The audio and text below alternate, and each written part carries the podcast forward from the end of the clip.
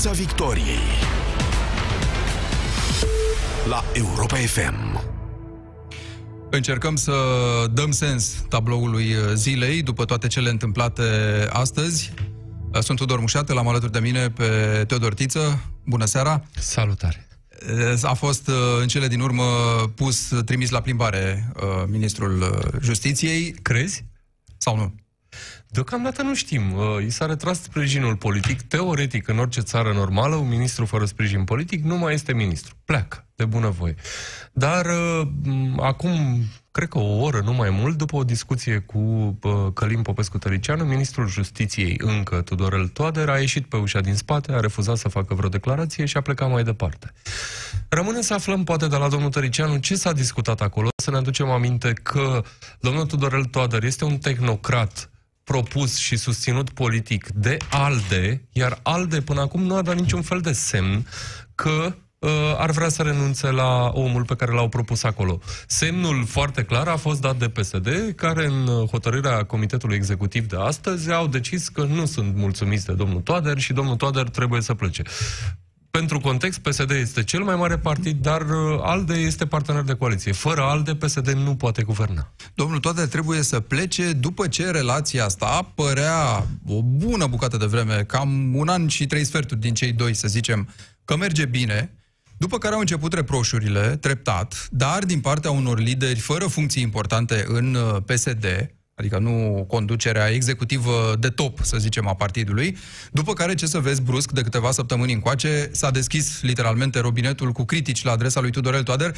ca și cum n-ar fi fost împreună în această guvernare până acum uh, ministrul și ca și cum faptul că el face sau nu face ceva Uh, a fost o surpriză absolută. N-a știut nimeni cu ce se îndeletnicește domnul Toader la Ministerul Justiției. E un joc de umbră și lumini, Tudor, aici, pentru că Liviu Dragnea, care nu e așa, domină PSD-ul, îl conduce pe statut, domină coaliția de guvernare, domină statul român până la urmă, se ferește să spună care sunt interesele directe. Și atunci sunt aceste voci pe care le-ai menționat un pic mai devreme, care transmit semnale Uh, domnul Toader, să ne aducem aminte, în ultimele luni a fost uh, impulsionat, a fost uh, vag amenințat așa cu pierderea sprijinului cu ce s-a întâmplat astăzi.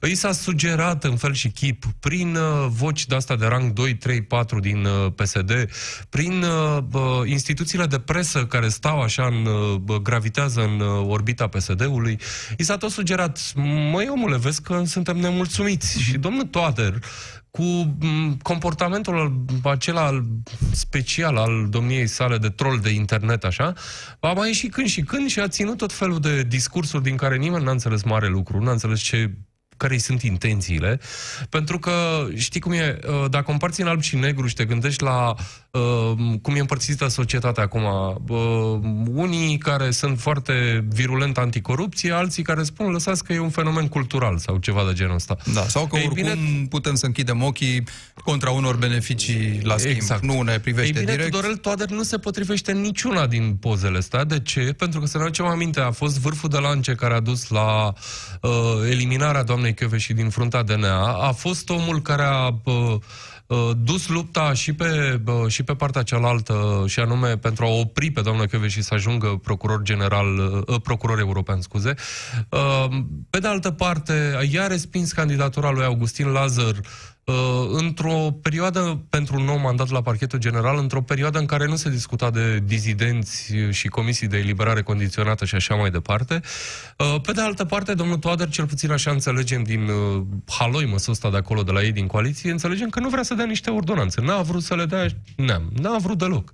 Și atunci el nu se potrivește acolo. El pare să joace un joc personal sau măcar de grup alt grup decât acela din jurul lui uh, Liviu Dragnea. Acum eu aștept, uh, din minut în minut, tot aștept să apară domnul Tăricianu și să ne spună ceva. Ce s-a întâmplat astăzi? Este partenerul minor din coaliție După și... ce am așteptat ieri să ne spună ceva despre ce a discutat în birou cu Liviu Dragnea și dacă îl mai susține sau nu pe cel pe care îl susținea până acum, cu consecvență pe da, Tudorel Toader, da, adică... Aștept acum, aștept acum să vină domnul Tăricianu să ne spună. Fie PSD-ul bă, a decis că nu, nu-i pasă de opinia ALDE și atunci l-a eliminat pe domnul Toader fără consultări, fie au existat consultări și domnul Toader uh, și domnul Tăricianu și-a eliminat omul de, de, la, uh, de la justiție fără să încerce să-l apere așa cum a făcut-o până acum și asta spune mult pentru membrii și votanții, simpatizanții ALDE, fie sunt alte considerațiuni, să ne aducem aminte că se, se vorbește de luni întregi se vorbește despre o posibilă candidatură a lui Călim Popescu Tăricianu la președinția României. Și acum vreau să mă duc cumva în altă parte, într-o paranteză mai lungă, uh, să încercăm să calculăm cum e posibilă o candidatură de succes. Păi o candidatură de succes nu e posibilă doar din partea ALDE. Oricât de bine cunoscut ar fi domnul Tăricianu, oricâți oameni și-ar aduce aminte de uh, vremea bună din, guverna- din timpul guvernării Tăricianu, guvernului Tăricianu 2004-2008, Uh, nu poate aduna voturile necesare. Domnul Tăricianu poate ajunge președinte al României, sau măcar în turul 2, să nu, să nu mergem atât de departe, doar cu voturile PSD. Și acum, întrebarea este ce faci? Cum te comporți în relația cu PSD-ul? Și mai ales cum te comporți în relația cu Liviu Dragnea? Da, nu e foarte comod domnului Tăricianu, acum dacă tot am ajuns la el, să joace povestea asta. Are varianta în care să spună locul era al PSD, Ministerul Justiției era al PSD și dacă PSD vrea să-l schimbe de pe locul lui pe Tudorel Toader, n-are decât să o facă cu un membru PSD. Noi nu avem nimic de obiectat, pentru că, uite, Tudorel Toader a stat 2 ani pe acest uh, post care nu era al ALDE, era al PSD, sau dacă eu știu ce relații se răcesc între cei doi lideri, Tăricianu și Dragnea, Domnul Tăricianu poate să joace această carte și să se întoarcă la domnul Toader și să spună, păi da, așa l-au schimbat și pe Toader, peste capul nostru, peste voința noastră, fără să ne consulte, sau, mă rog, ne-au consultat, dar ne-au pus în fața faptului împlinit. Adică, domnul Tăricianu pare în acest moment că joacă această strategie, vede el mai târziu cum se folosește de episodul ăsta. Dacă totul merge bine, zice, nu-i nimic, așa era regula jocului. Dacă merge prost, o să spună, păi uite, relația noastră a început să scârție din momentul în care l-au schimbat pe Toader, un ministru care, căruia noi n-am avut nimic să-i reproșăm. Depinde, depinde ce calcule își face domnul Tăricianu în momentul ăsta. Mă întorc la, la candidatura la președinție. Domnul Tăricianu, dacă vrea să ajungă în turul 2, n-are nevoie de Liviu Dragnea. Din contră, îl cam încurcă persoana lui Liviu Dragnea îl cam încurcă pe, pe Călim Popescu Tăricianu. În schimb, are nevoie de PSD. Și atunci, orice joc ar face domnul Tăricianu în momentul ăsta, trebuie să capteze bunăvoința PSD-ului, partidului, liderilor din teritoriu, uh, celorlalți oameni de lângă Liviu Dragnea, toți membrii Comitetului Executiv de astăzi, care au votat disciplinați, că uite-te cum se întâmplă, întotdeauna uh, cexurile astea la PSD încep cu niște întâlniri în biroul lui Liviu Dragnea, după care toată lumea votează disciplinată, iar tentativele de rebeliune sunt strivite așa, fără milă. Uh, dar oamenii ăia totuși au o oarecare autonomie, ori vota acum de frică sau Dumnezeu știe din ce motiv vor vota așa cum le spune Liviu Dragnea, dar asta nu înseamnă că le le-a dispărut cu totul rațiunea. Ești, înțeleg bine ce se întâmplă acolo și e posibil ca la un moment dat să nu mai asculte de domnul Dragnea și să calculeze cum ar putea colabora cu Călim Popescu Tăricianu. De ce nu? Hai să ne întoarcem la Tudorel Toader. Uh, e momentul ăla în care probabil foarte mulți o să fie tentați să-l reevalueze pe domnul Toader și să zică Păi stai că în raport cu uh, succesorul său desemnat, domnul Nicolicea, domnul Toader era parfum. Și dacă cumva domnul Toader, sigur, a făcut el foarte multe nefăcute, printre care schimbarea doamnei Chiove și uh, o grămadă de modificări aduse legilor justiției, dar uite, n-a făcut pasul decisiv și a ținut piept Hidrei PSD și lui Liviu Dragnea personal și așa mai departe. Adică dacă nu, cumva o să fie transformat într-un fel de semi-erou? Nici măcar nu m-aș mira, Tudor, foarte mult uh, să fie transformat într-un, uh, într-o jumătate de erou, așa, uh, domnul Toader, și cred că a și început deja, doar că nu sunt toate detaliile acolo, să înțelegem ce s-a întâmplat azi. Vom înțelege în zilele următoare. Să ne aducem aminte că un semi-erou, așa, este Sorin Grindeanu, Sorin Grindeanu, care a încercat să se lupte cu Hidra și bă, a făcut și un guvern din trei oameni cu bă, Victor Ponta, Ponta secretar, secretar general, general exact. Uh, dar multă lume uită în momentul ăsta că în guvernul și pe semnătura domnului Grindeanu s-a dat ordonanța care a provocat cea mai mare manifestație publică de protest de la Revoluția Română încoace. Iar ulterior, Omul care s-a luptat cu Hidra a acceptat o funcție la ANCOM. Acum Sorin Grindeanu... O demnitate foarte bine remunerată al Exact. da. O funcție pe foarte mulți bani. E adevărat, e competent, nu e, Dar eu- nu e pus... E în organigrama statului, nu s-a inventat special pentru domnul Grindeanu. Exact, nu e pus Da. da. cum sunt uh, puși oamenii aia pe la ANAF și pe unde mai sunt de habar n-au pe ce lume trăiesc. Nu, domnul Grindeanu știe ce face A mai acolo. fost și ministru al comunicațiilor. Exact, exact. Dar totuși să ne aducem aminte de traseul lui politic. A venit din Timiș, direct premier de nicăieri, după care a dat ordonanța 13, uh, după care a apărut așa că este mâncat de un mic animal pe dinăuntru și avea tot felul de grimase pe la televizor încercând să justifice și să nu știu ce. După care a încercat să-și facă un guvern mic, uh, după care A cedat și a s-a dus la acceptat Ancom. și s-a dus frumos acolo la Ancom. Mm, Știi cum e, eroi, eroi, dar măcar un pic de consecvență, un pic, Mhm. măcar... Așa că nu m-ar mira să-l vedem și pe, și pe domnul Toader. Da, ca- e interesant că ieri, de exemplu, opoziția l-a apărat pe Tudorel Toader, mă rog, nu i-a apărat faptele, propriu-zis, l-a apărat atunci când uh, Florin Iordache i-a reproșat că a venit neinvitat în Parlament. Și opoziția a zis, păi stați puțin, e totuși ministrul justiției, lăsați-l să vorbească, E, așa se face între instituții, inviți ministrul, nu e dictatură parlamentară, invităm și ministrul să ne spună ce are de spus, adică a fost un gest ciudat, de-aia întreb dacă nu cumva o să-l reevalueze și opoziția într-o anumită măsură și dacă nu cumva prin comparație, iar o să avem povestea aia cu răul cel mai mic și așa mai departe. Și în Deja cazul lui avem Toader. povestea aia, pentru că aceeași opoziție pe care o menționezi tu acum uh, a cerut ferm astăzi președintelui României să nu accepte nominalizarea lui Eugen Nicolicea pentru postul de Hai să ministru ne uităm al un pic la justiției. Eugen Nicolicea. Ce e atât de grav în desemnarea, în anunțarea, de fapt, desemnării lui Nicolicea? Eu stau să mă întreb înainte să răspund, Tudor, dacă îmi permiți, eu stau să mă întreb dacă nu cumva Eugen Nicolicea uh, a fost anunțat doar pentru ca pe post de iepure, ca la atletism, așa, să se enerveze lumea, să discute lumea despre Eugen Nicolicea, pentru ca ulterior adevăratul ministru al justiției să fie, să vină să-și preia, să-și preia funcția. Eugen Nicolicea s-a remarcat prin mai multe lucruri. În primul rând că este un om foarte nu știu cum să mă exprim, foarte frust, foarte brutal, dacă vrei, în unele intervenții publice.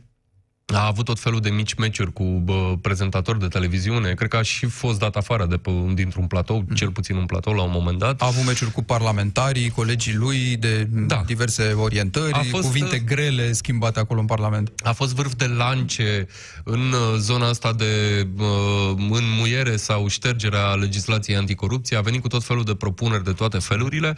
Există niște discuții despre studiile de drept ale domnului Nicolicea. Nu mulți oameni au încredere în felul în care bă, domnul Nicolicea a ajuns, uh, a ajuns jurist. Pe de altă parte, tot, uh, tot domnul Nicolicea e, face parte din istoria modernă a României cu, cum să spun, cu niște intervenții de tristă amintire. Las la o parte discuțiile anterioare, dar uh, domnul Nicolicea a fost uh, unul dintre cei care cerau declararea regelui Mihai persoana non grata și a cerut și chiar și pedepsirea celor care l-au întâmpinat pe rege la un moment dat prin 94 într-o vizită în, uh, în uh, România. Dacă vrei, uh, pentru că între timp a, m, PRM-ul e aproape mort, uh, domnul Nicolicea ar fi avut un loc bun în PRM. Acum se comportă ca ca, exact ca aripa perimistă a PSD-ului. PSD-ul s-a ferit întotdeauna de excentricități. Nu se mai ferește de vreo 2-3 ani încoace, iar uh, m, cel nominalizat astăzi pentru postul de ministru al justiției este un excentric. Ion Bogdan Lefter, uh, editorialistul uh, și analistul politic Ion Bogdan Lefter, în direct prin telefon cu noi. Bună seara! Bună seara! Încercăm să dăm uh, sens, domnule Lefter, acestei uh, înlocuiri. De fapt, cred că mai mult decât plecarea lui Vă urmăresc- Tudorel... Vă urmăresc, v-am ascultat. uh, Poate că nici n-ar trebui să facem un secret din asta pentru ascultătorii postului noastră.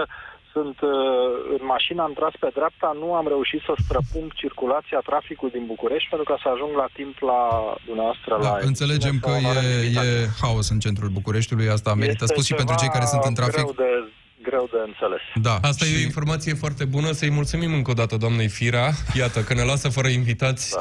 chiar și neintenționând să facă Da, și neapărat am, am, lucrul ăsta. pornit, am pornit din, uh, din timp, dar e ceva totul, absolut totul blocat. E o, o Da, mare de ni- mașini nici care vizita stau pe președintelui la bulevarde Teatrul și pe Național toate- probabil că n-a ajutat foarte mult circulația da, ceva da, mai devreme. probabil. Și nici da. miile de, sau câte au fost sute de taxiuri care au blocat piața Victoriei, jumate din zi, tot, totul a contribuit la un blocaj general. Blocaj uh, care po- s-ar putea să se, pre- se prelungească, extindă și în politică, după cum vedem, cu numirile astea și cu ce se va mai întâmpla E, asta e întrebarea. la justiție și la Uh, guvernare. S-ar putea ca domnul Iohannis să spună nu, am, am acceptat-o pe Viorica Dăncilă, dar pe domnul Nicolicea sub nicio formă nu-l accept? Uh, mi se pare absolut firesc. Ar fi, uh, ar fi greu de imaginat că președintele Iohannis ar putea să spună rapid da atunci când îi se propune o asemenea figură politică. Avem atâtea și atâtea argumente.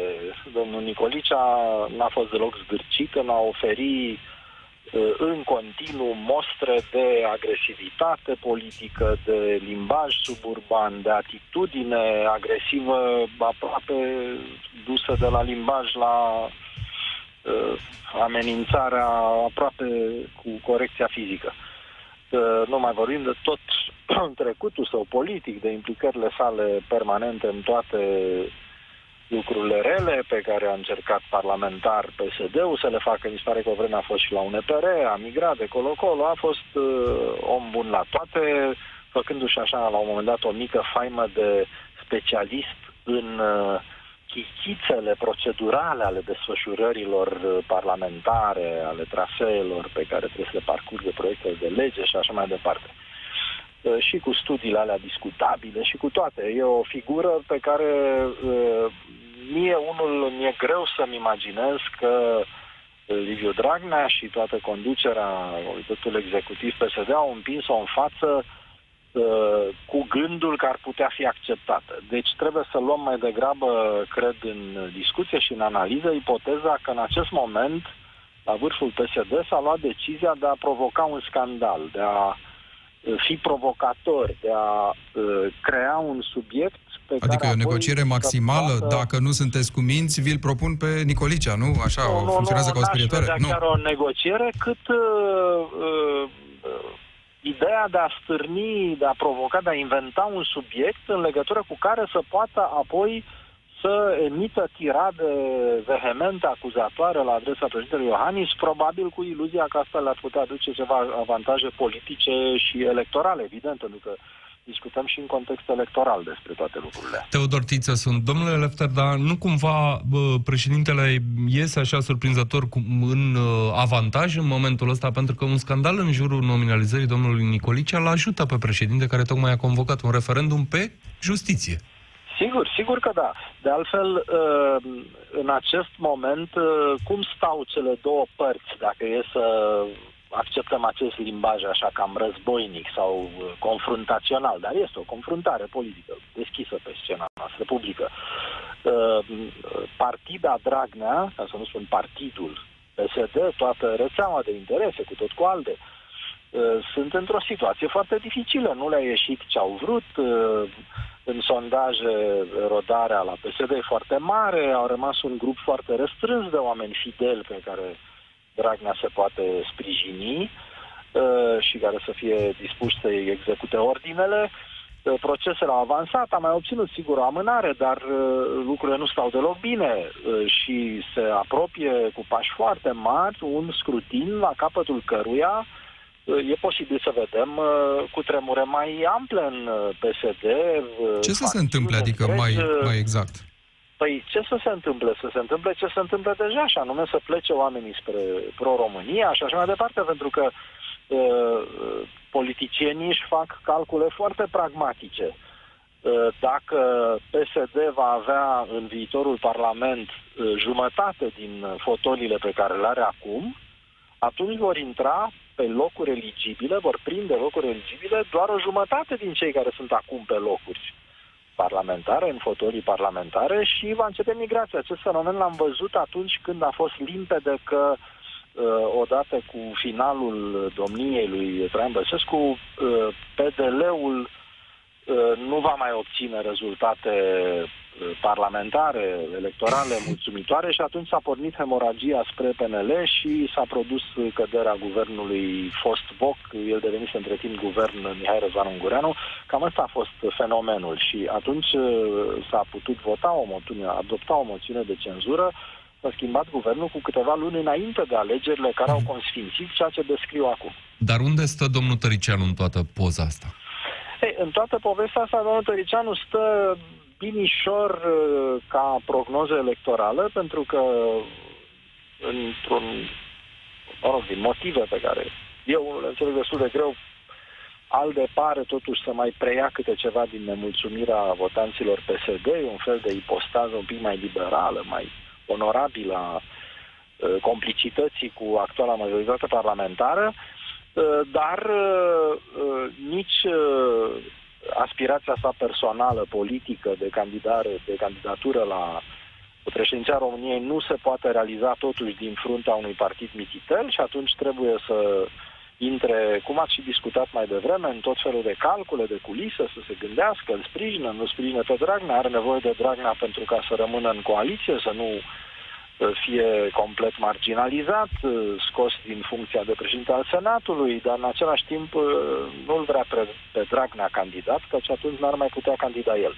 Ehm, și are și, în continuare, să ținem cont și de acest detaliu, ehm, dosare penale, domnul Tăricianu, inclusiv amânată în continuare, eu cred că în mod semnificativ în ecuația complicată a acestor zile, Uh, are pe rol uh, solicitarea de ridicare a imunității parlamentare da, pentru că în percepția publică ceea ce nu se discută nu există, așa că dacă nu ajungem să discutăm despre dosarul ăla, el practic sigur, nu sigur, se trece dar, la răboș. Dar, uh, haideți, da. haideți să integrăm uh, detaliile de acest tip în următoarele propoziții, în următoarele fraze pe care o să le rostesc. Uh, domnul Toader uh, îi se cere demisia, căci altfel urmează să fie demis. Uh, Uh, iese din Parlament unde se amână uh, dezbaterea și votul pe moțiunea simplă care îl viza pe domnul Toader, pare să că uh, la nivelul PSD-ului, la conducerea PSD-ului s-a luat decizia de amânare pentru ca să nu-i se permită domnului Toader să ajungă la microfon să spună cine știe ce. Domnul Toader iese din Parlament, anunță că va avea o discuție cu domnul Tăricianu, are loc discuția și la final nu știm ce au discutat. Exact. Despre ce personaje politice e vorba? E vorba despre ministrul justiției care are nevoie de sprijinul lui Tăricianu și al ALDE pentru uh, a încerca să-și forțeze perpetuarea în funcție, iar domnul Tăricianu are nevoie de PSD pentru ca să nu se voteze cumva ridicarea imunității sale parlamentare în Senat. Deci toată lumea depinde de toată lumea. E un fel de șantaj generalizat în actuala coaliție de guvernare între cei care au mai rămas, pentru că, după cum știm, uh, foști prim-ministri, figuri importante, până și fostul uh, purtător de cuvânt al uh, PSD, an bun, acel domn Dobre, care făcea propagandă PSD mhm. furibund și fără niciun scrupul moral era obedient uh, cât se poate, până la urmă a plecat și el de la PSD săptămâna trecută sau zilele trecute, spunând că PSD-ul a luat-o pe un drum uh, anti-european fără speranță. Aș vrea și... să ne întoarcem un pic, iartă-mă, Teo, doar o clipă, să ne întoarcem la uh, schimbarea domnului uh, Toader e făcută ca pedeapsă că n-a făcut ceva până acum sau e făcută special ca noul ministru să facă el ce n-a făcut domnul Toader? Pentru că Liviu Dragnea, trebuie spus, uh, a răspuns la o întrebare a jurnaliștilor, uh, l-au întrebat dacă are sarcină viitorul ministru să rezolve problema ordonanțelor și domnul uh, Dragnea a zis nu, n-are sarcină de la partid. O să facă tot ce crede el că trebuie făcut pentru bunul mers al justiției. Și a mai adăugat ceva domnul Dragnea, a spus că nici nu mai e de actualitate, pentru că s-au reluat procedurile parlamentare de amendare a a, da, noi știm că s-a mai întâmplat să nu fie de actualitate lucruri și e, noaptea la 23.30 sau erau de foarte mare actualitate. La întrebarea noastră se pot da mai multe răspunsuri. Uh, sigur că uh, în visele cele mai frumoase, uh, Dragnea și ai săi își doresc o legislație care să îi modificată, ajustată, care să îi scape complet de toate problemele. Și pe ei și toată rețeaua lor de influență care coboară administrație până la primăriile de, de, din mediul rural și așa mai departe. Nu se poate, chiar așa. Și atunci au încercat cu pași mărunți, cu amânările în instanțe, în parcurgerea etapelor proceselor judiciare uh, și așa mai departe.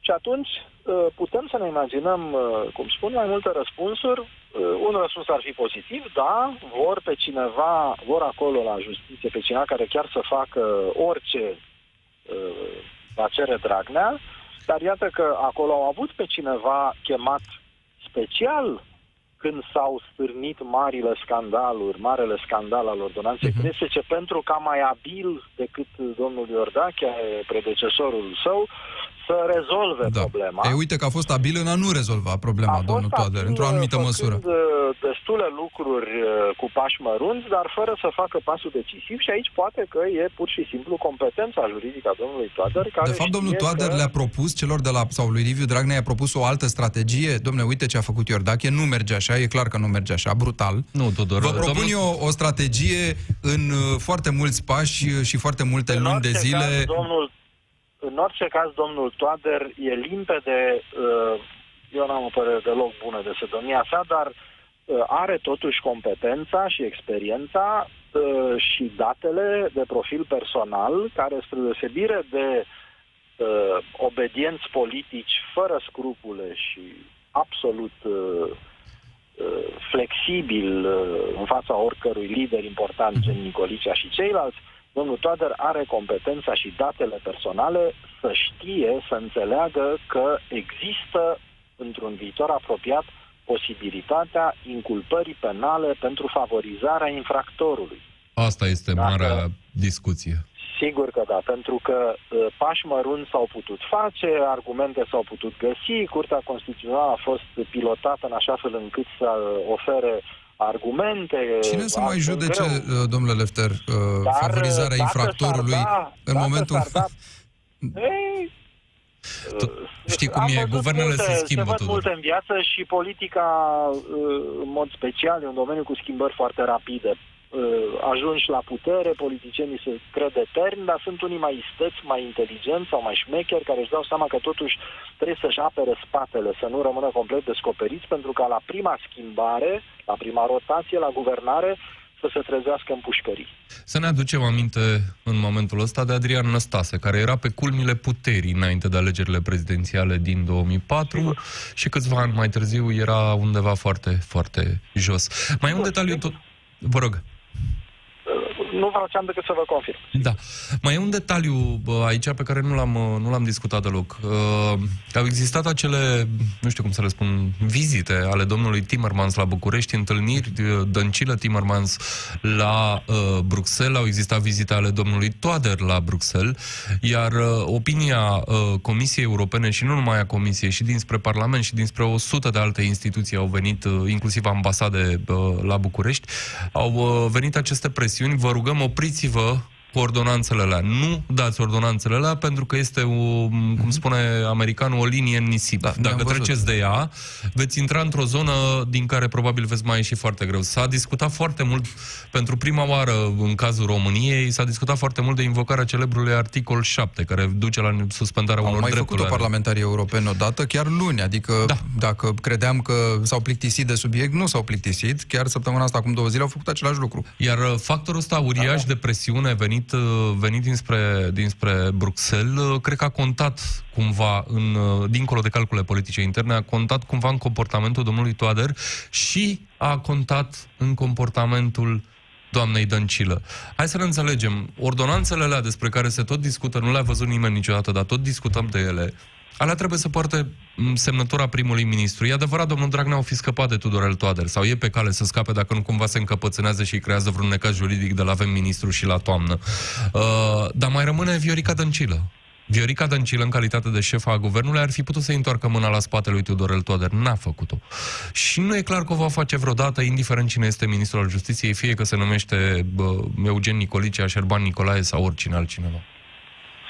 Da, e corectă analiza și eu cred în continuare că, pe de o parte, sigur, toți factorii implicați în toată povestea concură la uh, ceea ce vedem ca rezultat sintetic situația actuală și presiunea externă și protestele magistraților și toate. Uh, dar uh, cel mai aproape de corp este cămașa, cum se spune. Cămașa e mai aproape decât haina de piele. Și interesul imediat și pericolul imediat este acesta, cel pe care l-am menționat în intervenția mea anterioară.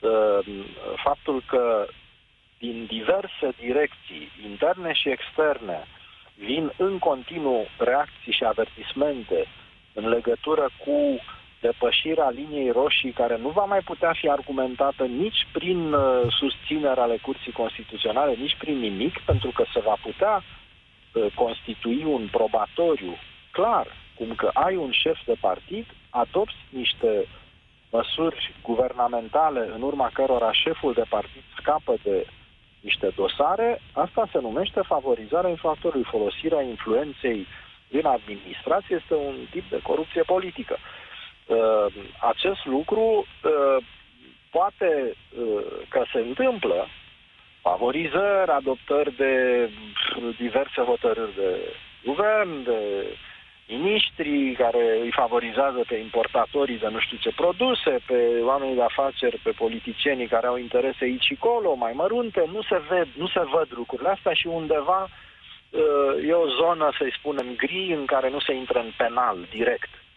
Dar toate aceste presiuni și uh, uh, acuzații, critici vehemente la adresa liniei uh, PSD-ALDE pe această tematică au jucat rolul important de a uh, menține uh, subiectul, tematica, într-o zonă clară, nu într-o zonă gri. Deci, uh, uh, alte lucruri le-au făcut, și acum și le vor mai face și politicienii din lumea largă, cei mai puțin uh, corecți, uh, vor forța mereu limitele, vor căuta mereu zone gri. Dar uh, pe tematica penală, justiție, corupție, meritul enorm al vocilor interne și externe, începând cu societatea civilă, cu protestatarii care doi ani și ceva au uh, consumat uh, sute mii de ore din viețile lor și energii și sănătate în unele cazuri, ajungându-se până la răspândire de gaze agresive asupra mulțimii pașnice. Și continuând cu președintele Ohanis, cu partidele de opoziție, cu magistrații, cu splendidele lor uh, proteste e, și demnele lor ei proteste rămân, de apărare a da, meseriei. Ei rămân străinătatea, toate lucrurile astea au contat în a menține, cum spun, subiectul, tematica în zona clară, deci acolo se fac Unde s-ar putea să-l vedem și de acum, și de acum încolo. Mulțumesc foarte mult, uh, domnule Lefter, mulțumesc foarte mult, uh, Teodor Tiță. S-ar putea să nu fie cea mai complicată zi, s-ar putea să fie începutul unei serii de zile uh, foarte complicate rămânem uh, cu Europa FM. Pe curând! Piața Victoriei. De luni până vineri, de la ora 18 și 15 la Europa FM.